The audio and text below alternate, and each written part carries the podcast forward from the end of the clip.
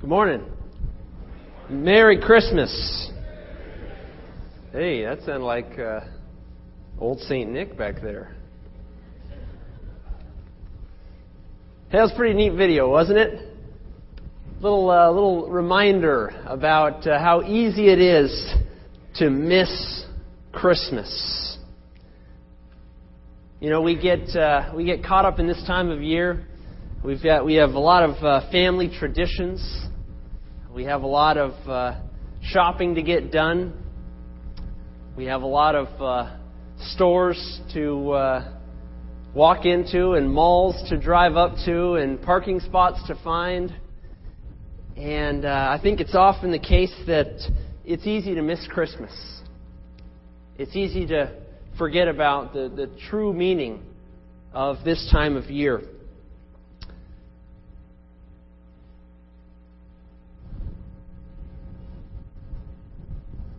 Much of first century Israel missed Christmas. When Jesus came to earth some 2,000 years ago, much of the very people to whom he had come didn't know that he had arrived. Many in Israel missed Christmas. When the Messiah was born, the long awaited Savior of Israel, many in Israel did not know it. And it wasn't for lack of information. They knew plenty about the coming Messiah. Their Old Testament scriptures told them so much about him.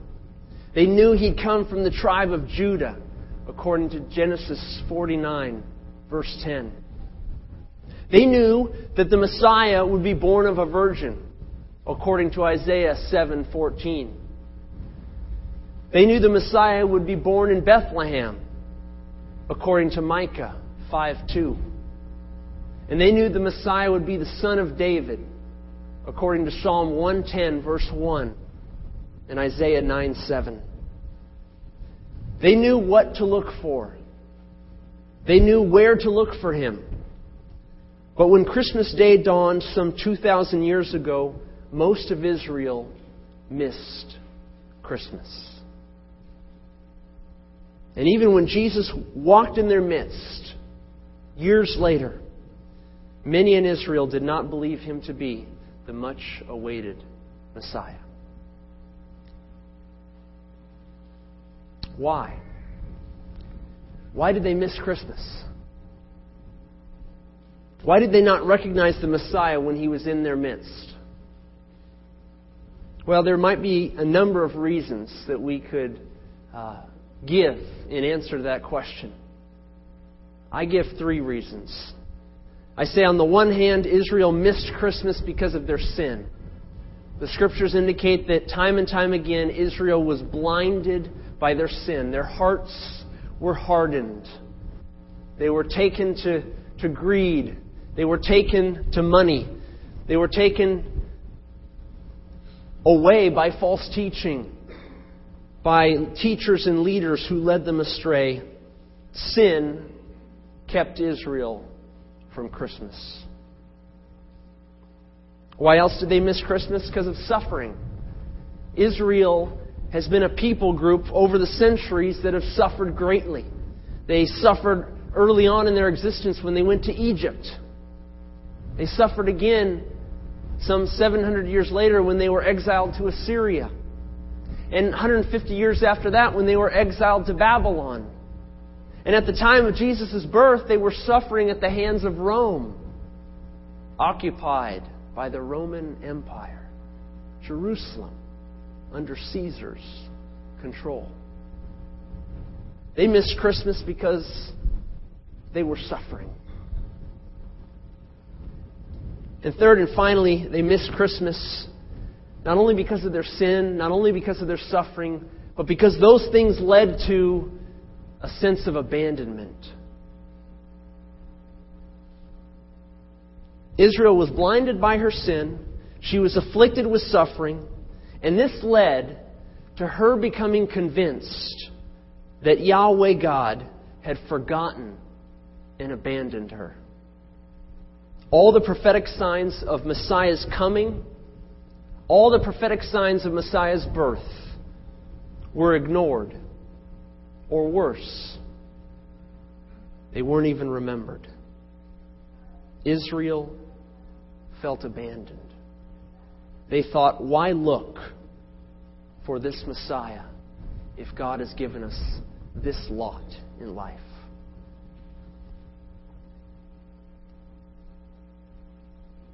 All the prophetic signs of Messiah's coming were ignored, or worse, they were forgotten.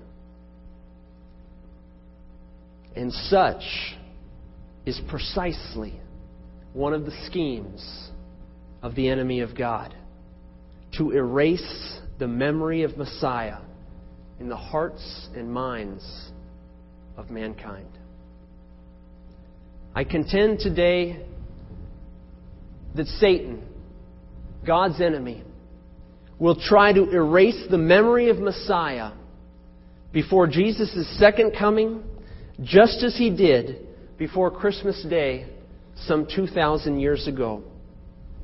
Today I want us to consider three ways, three ways in which the enemy of God is presently, presently trying to remove from our hearts and our minds the memory of Jesus Christ, the Messiah. The title of today's message, our third and final in our Christmas series, is The Final Attempt to Erase the Memory of Messiah. The final attempt to erase the memory of Messiah. And today we look at a third and final plot uh, of the enemy of God to thwart Christ's coming.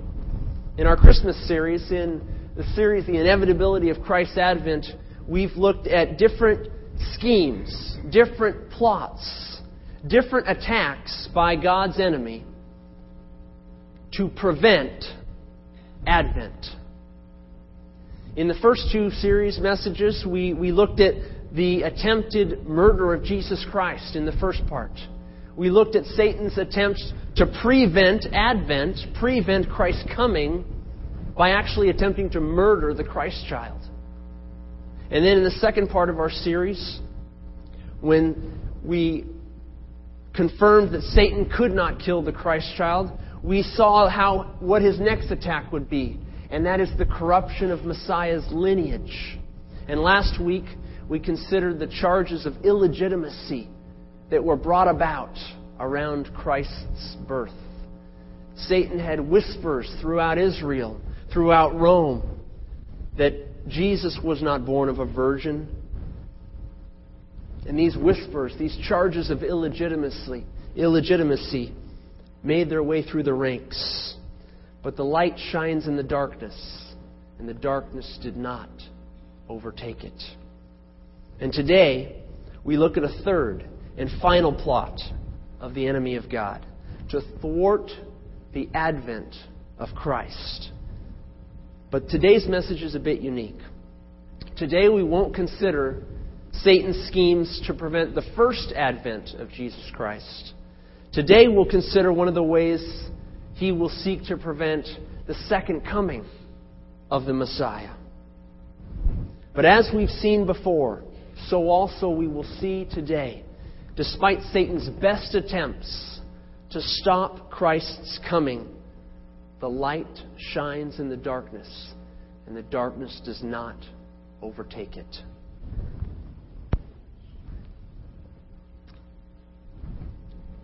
A wise sage once said that, uh, that those who cannot remember the past are condemned to repeat it. Those who cannot remember the past are condemned to repeat it.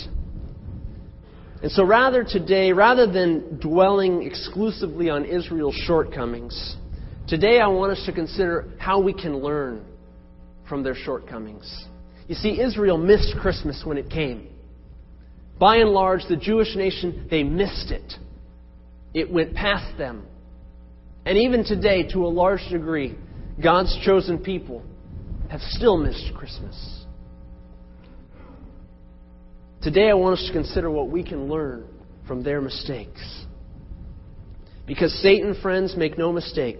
As I've, as I've said earlier, so I say again, my contention is this Satan's purpose, his plan, is to try to erase the memory of Jesus Christ, the memory of Messiah, and he will do it at whatever expense. While Christmas Day is past, another Christmas Day looms in the future. Jesus himself said that he would come again. He would come again to bring judgment and to bring finality to this present age. And equally so, the Bible indicates that just as Satan deceived Israel at Jesus' first coming, so also the Scriptures indicate he attempts to do the same at Jesus' second advent. So, three things this morning. Three things. How will Satan, how will Satan try to erase the memory of Messiah? First, I want to say this Satan will attempt to erase the memory of Messiah by escalating the lure of sinful behavior on all people, even those of faith. He will attempt to erase the Messiah by escalating the lure of sinful behavior on all people, even those of faith. 1 Timothy 4, verses 1 through 3. We're going to look at a number of passages today, so you might want to be quick with your Bibles. You can also follow along on the screen behind me.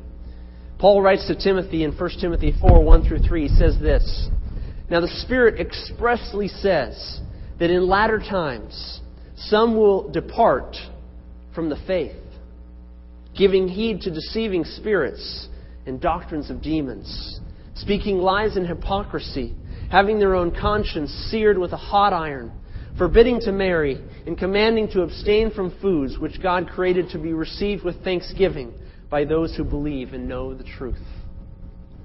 Paul indicates in 1 Timothy 4 that even those of the faith even those within the Christian community, will depart from the faith in the latter days, being enticed away by their sinful, by sinful temptations. Turn also over to 2 Timothy 5. 2 Timothy 5, excuse me, 2 Timothy chapter 3, verses 1 through 5. Paul again to Timothy, a second letter. He writes this, similar theme. But know this, Timothy, that in the last days, the last days, perilous times will come. For men will be lovers of themselves, lovers of money, boasters, proud, blasphemers, disobedient to parents, unthankful, unholy, unloving, unforgiving, slanderers, without self control, brutal, despisers of good, traitors, headstrong, haughty lovers of pleasure rather than lovers of God, having a form of godliness but denying its power. And from such people, Timothy, turn away. From such people, turn away.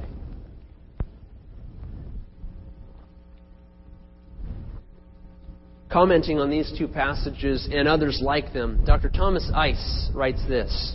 He says this. He says these passages warn believers that beliefs and lifestyles that are common in the world will enter the church and become common there as well. These passages do not speak about the general moral decline of society, which I do not doubt. Instead, it is a decline that was predicted to occur within the church as part of the apostasy.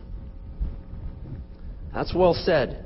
It's not always the case that the uh, discussions that Paul has about the latter days and, and the sinful behavior and the licentious behavior that will come about, it's not always the case that Paul says it's within the church, but it's often the case that he does. And Dr. Ice is bringing that out.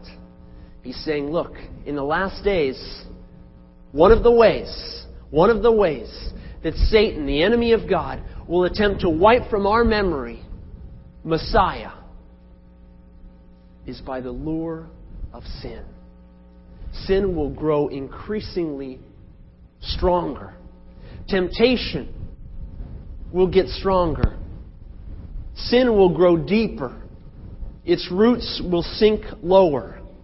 Satan will deceive by means of sin, which was precisely one of the ways he kept Israel from recognizing her Messiah some 2,000 years ago. Sin will keep you from being ready when Jesus returns. Sin will keep you from being ready for Christmas part two. But our knowledge, our awareness that temptations will grow stronger and that sin will increase give us opportunity to show how alert we are. Paul also says later in 1 Thessalonians, he says this. 1 Thessalonians 5, he says, But you, brethren, you, the church, are not in darkness, so that this day, the day of Christ's coming, the second coming, Christmas part two, you're not in darkness so that this day should overtake you as a thief. You are all sons of light. Sons of light and sons of the day. And we are not of the night nor of darkness. Therefore, let us not sleep as others do, but let us watch and be sober. Paul says, Be prepared for sin. Sin will increase as Christmas part two draws near. Feed on God's Word. Let the Holy Spirit sanctify you. Let your level of alertness rise in proportion to the level of temptation in your life. Do not let sin remove the memory of Messiah from your heart, because Paul says in the latter days, some will depart from the faith. Even those within the church will have the memory of Messiah wiped clean by Satan's schemes.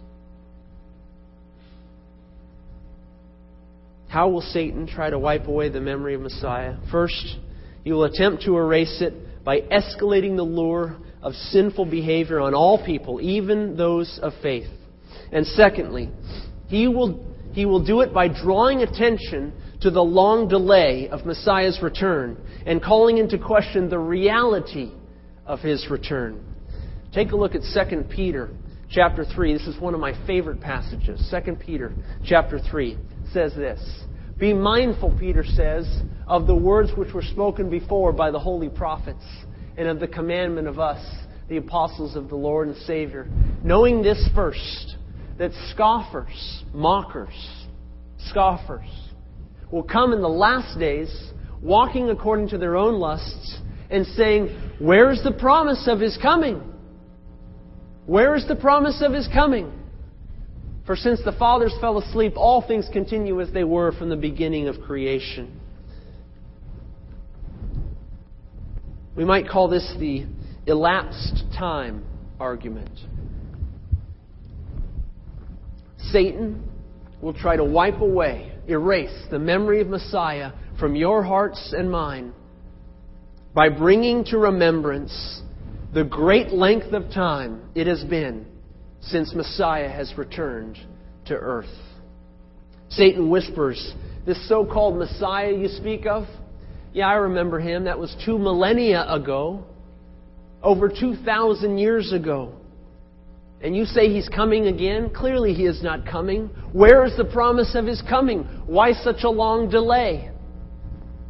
And the scoffers and the mockers berate the Christians who hold fast to Christmas part two. Where is the promise of his coming? Barton Warren Johnson, scholar, theological scholar from the 19th century, wrote this about this passage. He said this The question is asked by the scoffers as though the coming of Christ was so long delayed that all hope was ended. They take advantage of the disappointment to try to destroy faith. The scoffers assert that the regular order of nature continues right on, as it were, from the beginning. And so you see at the end of verse 4 For since the fathers fell asleep, all things continue as they were from the beginning of creation. What that means to say is that these scoffers, these mockers, are saying, hey, look at all the great patriarchs of Israel. You know, they, they were good men, good men of Israel, but they've come and gone. Men like Abraham, Moses, David, and so many of the prophets, good men, but they're now gone. Nature has run its course. They've now perished, as we all will one day. Such is the natural order of things. Any talk of resurrection or a second coming, Well, that flies in the face of the natural order of things. Since the fathers fell asleep, all things continue as they were from the beginning of creation, so the mockers say. Friends, make no mistake. One of the ways Satan will attempt to erase from your minds the memory of Messiah is by call, calling into question the hope of your faith. By calling into question the hope of your faith. Israel wondered if God had abandoned her. She looked around and she saw sin in her midst. She saw exiles in Egypt and Syria and Babylon and now Rome. And the Israelites in the time of Jesus' day, they thought, hey, maybe God has abandoned us. Maybe Messiah is not coming. So also, according to 1 Peter, 2 Peter chapter 3, the scoffers say the same thing. Where is the promise of his coming? Such a long delay.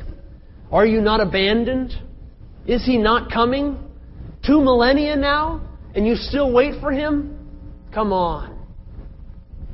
Find peace in the natural order of things. Don't await for a supernatural resurrection, a supernatural second coming.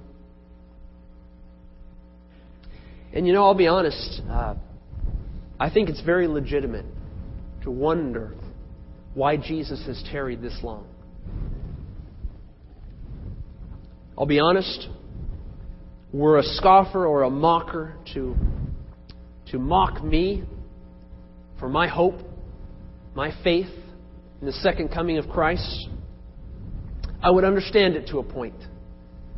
I would understand it to a point. Because you see, after 2,000 years, it does appear, it does appear that, well, maybe something is wrong here. Maybe, maybe Messiah isn't coming, we might think. I think it's reasonable for Christians to wonder about this. But Peter gives the best answer we could ever, ever hope for. As Peter continues in 2 Peter 3, notice what he says. He says, Scoffers will come in the last days, saying, Where is the promise of his coming? For since the fathers fell asleep, all things continue as they were from the beginning of creation. For this they, the scoffers, willfully forget that by the word of God the heavens were of old, and the earth standing out of the water and in the water, by which the world that then existed perished perished, being flooded with water.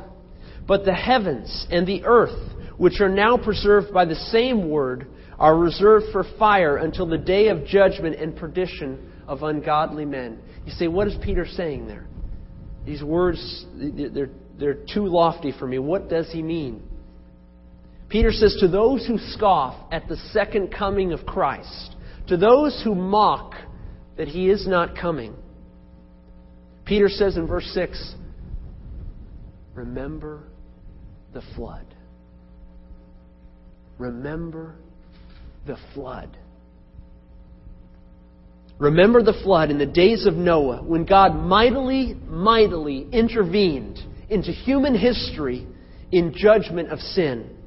Peter goes on to say in verse 7 that that same God, by that same word, will, who intervened in Noah's day is surely coming again to bring final judgment upon the earth. It is as if Peter is saying, when the time is right, God will intervene. Tread carefully when mocking the long delay of Christ, for when the time is right, as God did in the day of Noah in the flood, so also when the time is right, God will intervene again. And Peter continues, and this is a little more clear. He says, The Lord is not slack concerning his promise, as some count slackness, but is long suffering, is patient toward us, not willing that any should perish, but that all should come to repentance. He goes on to say in verse 15, And consider this, that the long suffering of our Lord is salvation. That's one of my favorite statements in all of the Bible. the long suffering of our Lord is salvation. What does that mean? The apparent delay in Christ's return to earth is evidence of God's desire that all people of all tongues, of all tribes, of all nations would be brought to repentance and faith in the Lord Jesus Christ. Amen? The long suffering of God, the delay in His coming, the wait, the 2,000 year wait. Why hasn't Jesus come? Where is the promise of His coming? You know Peter says? The long suffering of God is salvation.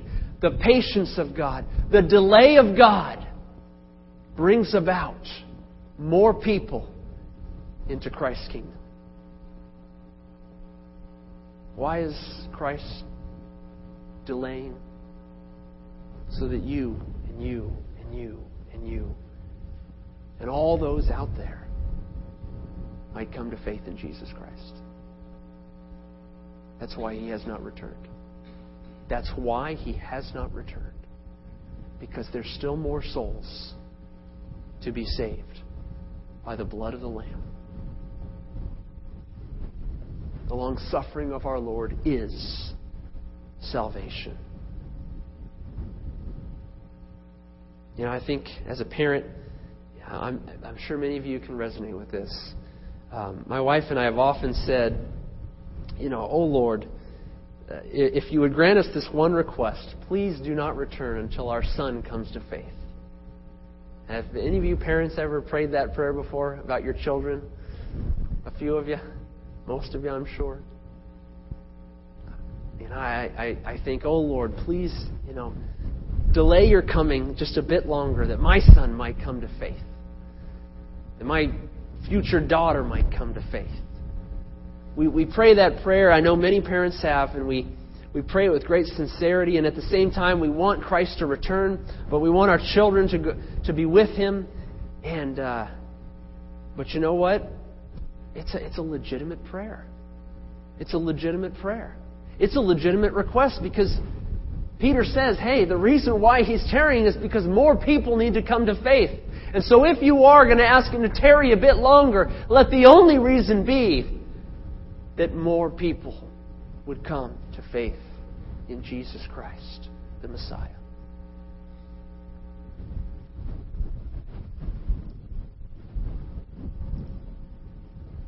But Satan is trying to prevent us from keeping the memory of Messiah in our hearts and minds. He's doing this in a number of ways. First, he is escalating the lure of sinful behavior on all people, even those of faith. Second, he is drawing attention to the long delay of Messiah's return and calling into question the reality of it altogether. How else is Satan attempting to erase the memory of Messiah in these last days? Third and finally, by denying the opportunity for Messiah to return as Savior of Israel by eliminating Israel altogether. You say, that's, that's quite a statement. It's quite a peculiar statement.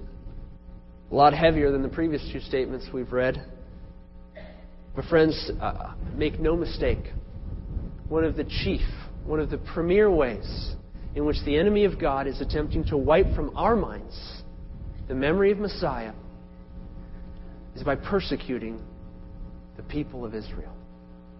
I want us to take a look at three selections from the book of Revelation, chapter 12. And I want to walk us through this and see the implications, how important these passages are as we wait for Christmas part 2. First, a little bit of review. Two weeks ago, we, said, we looked at this passage in Revelation 12, verses 4 and 5. And the dragon, this is a vision of John, the Apostle John, on the Isle of Patmos. And he was having an eschatological experience. He was receiving an apocalyptic vision from God Almighty. And this is what John wrote. And this vision is actually one that he had of the past. And the dragon, Satan, stood before the woman who is Israel who was ready to give birth to devour her child, Jesus Christ, as soon as it was born. And she, the woman, bore a male child who was to rule all nations with a rod of iron, and her child was caught up to God and his, and his throne.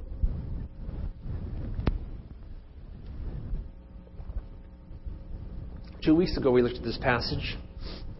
We made note of the fact that one of the enemy of God's chief ends was to murder Jesus Christ, was to kill the Christ child.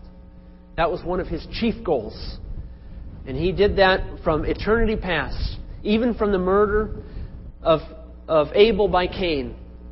Satan was at work attempting to erase the lineage that would descend down through Messiah.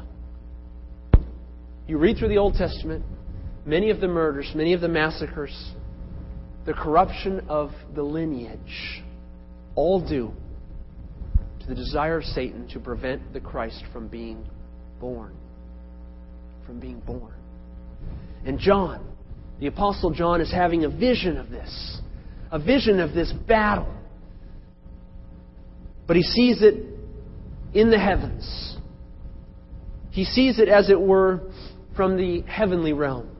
And he sees the dragon Satan standing for the woman Israel, waiting to devour her child. And when the child is born, the child is caught up to God in heaven. The child was protected, the child was preserved. Satan's attempt to murder the Christ child was foiled. But Satan became enraged after this moment. Make no mistake. The enemy of God became enraged by his inability to kill the Christ child. And so we see in Revelation 12 another battle that follows this one, that is yet in the distant future and continues even now. It says this, and the war broke out in heaven. Michael and his angels fought with the dragon Satan, and the dragon and his angels fought, but they did not prevail. So the great dragon was cast out, and his angels were cast out with him. Then I heard a loud voice saying in heaven, Woe, notice this, Woe to the inhabitants of the earth and the sea, for the devil has come down to you, having great wrath, because he knows that he has a short time. This vision by John, particularly speaking, is yet in the distant future. In particular, this is a vision John is having that would take place at the midpoint of the Great Tribulation, the great seven year tribulation. And at that midpoint, this experience is to be taking place in the heavens. But make no mistake, the battle that is being waged here on this, in this passage in Revelation 12 is being waged presently in its own form, in its own right. Not to this degree, perhaps, but it is being waged. Satan and his angels are fighting against God, against Michael the archangel and all the angels of God. And they are fighting the battle of all battles. And in Revelation 12, we see a moment in the, in, in, the, in, the, in the future, at the midpoint of the tribulation, where Satan will be cast to earth. He will be excluded from the heavens. He will be bound to earth. He will be restricted to that domain. And the voice in heaven warns. No, I'm sorry, back up one more. I apologize. The voice in heaven warns in verse 12. Whoop. Pull that back up. There we go. Woe to the inhabitants of the earth and the sea, for the devil has come down to you having great wrath, because he knows that he has a short time. The warning from heaven is watch out, earth. Watch out, O peoples of the earth, because now that Satan has been cast out, now that he has been defeated in the heavens, his wrath is being poured out exclusively on this earth. How? How is his wrath going to be poured out on this earth? The last passage in Revelation 12. Now, when the dragon saw that he had been cast to the earth, he persecuted the woman, Israel, who gave birth to the male child. So the serpent spewed water out of his mouth like a flood after the woman. But the earth opened its mouth and swallowed up the flood. And the dragon was enraged with the woman, Israel. And he went to make war with the rest of her offspring, who keep the commandments of God and have the testimony of Jesus Christ.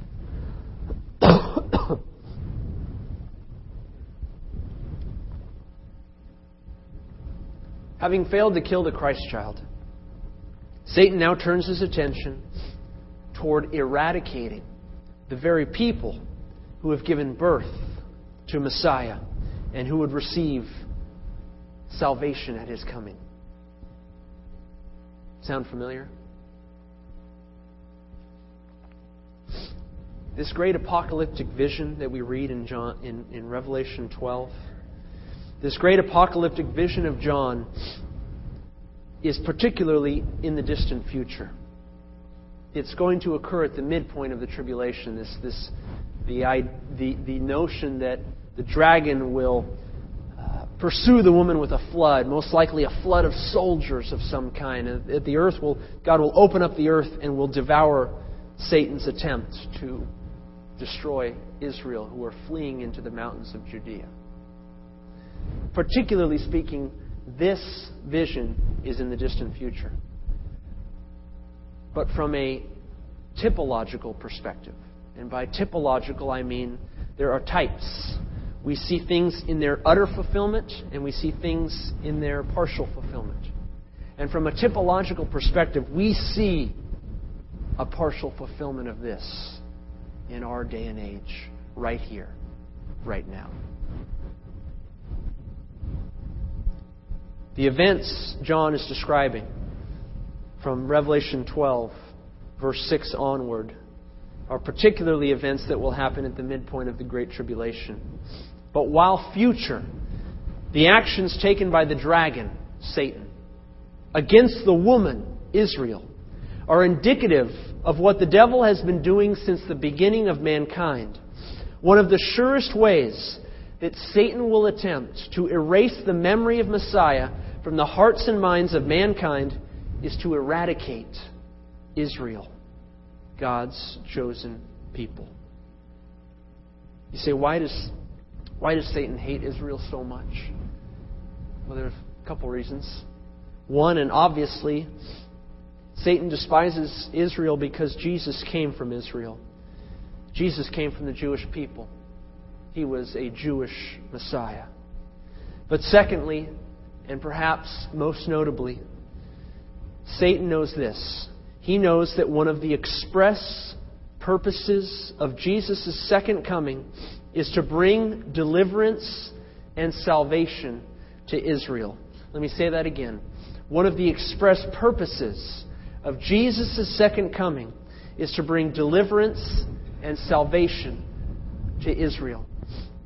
And Satan thinks if I can get rid of Israel, if I can get rid of the people from whom Messiah came and to whom Messiah is coming, if I can rid the earth of them, then I can win. Then there will be no need for a second coming. For one of the express purposes of that coming is that the Messiah would come to deliver and to save his people Israel.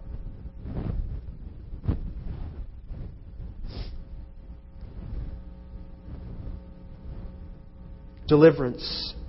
Jesus Christ is coming to deliver Israel. We read about this in Zechariah 14. We won't read it this morning. He's coming to literally battle on behalf of Israel against the nations of the world who are corrupted by Satan. And salvation. Messiah is coming to bring about salvation to Israel. Romans 11, 26 and 27. So all Israel will be saved. As it is written, the deliverer, the deliverer will come out of Zion, and he will turn away ungodliness from Jacob. For this is my covenant with them when I take away their sins, when I bring them salvation. And Zechariah 12:10, one of the most fascinating prophecies in all of Scripture.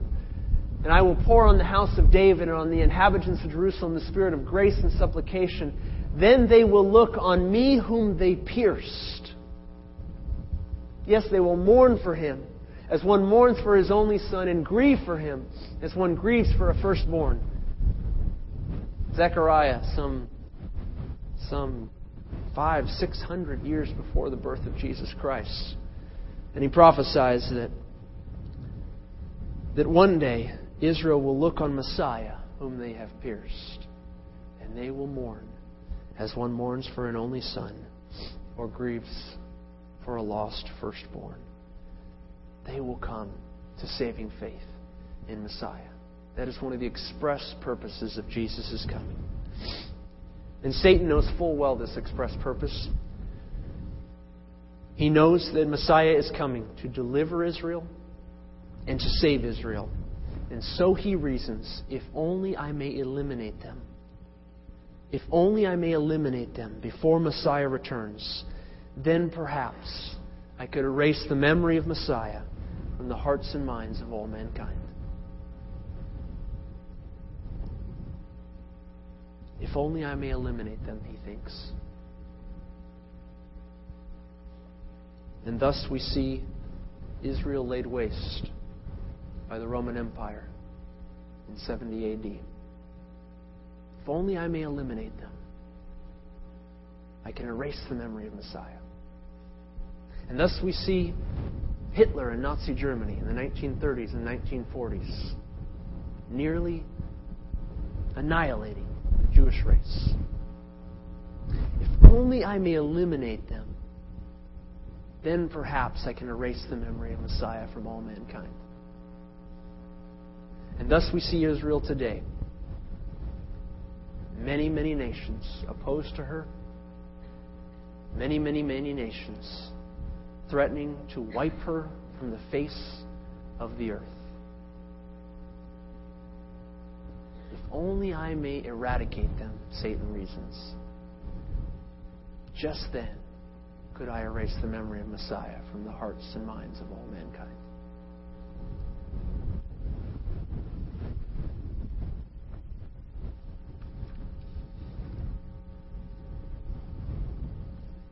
Far from removing the memory of Messiah from our hearts, Satan's attempt to rid the world of God's chosen people remind us all the more that Christmas Part 2 is inevitable.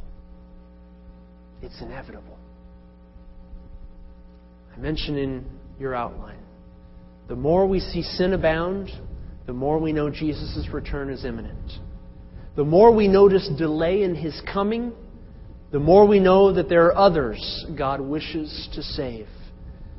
The more we witness Israel's persecution, the more we know Christmas Part 2 is near.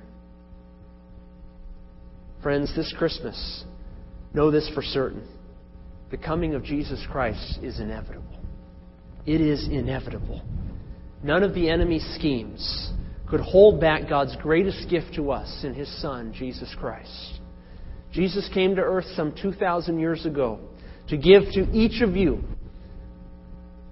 the opportunity to live forever with Him. And all He asks for you is that you would believe in Him. John 3:16 For God so loved the world that he gave his only begotten son that whosoever believes in him should not perish but have everlasting life. Is there any unbelievers out there this morning? I urge you to consider these words of our Lord and Savior Jesus Christ and to believe them you won't miss Christmas. It'll be the greatest Christmas gift you've ever received. And to the believers in this room, I want to remind us don't lose sight of Christmas Part 2. Israel missed Christmas when it came.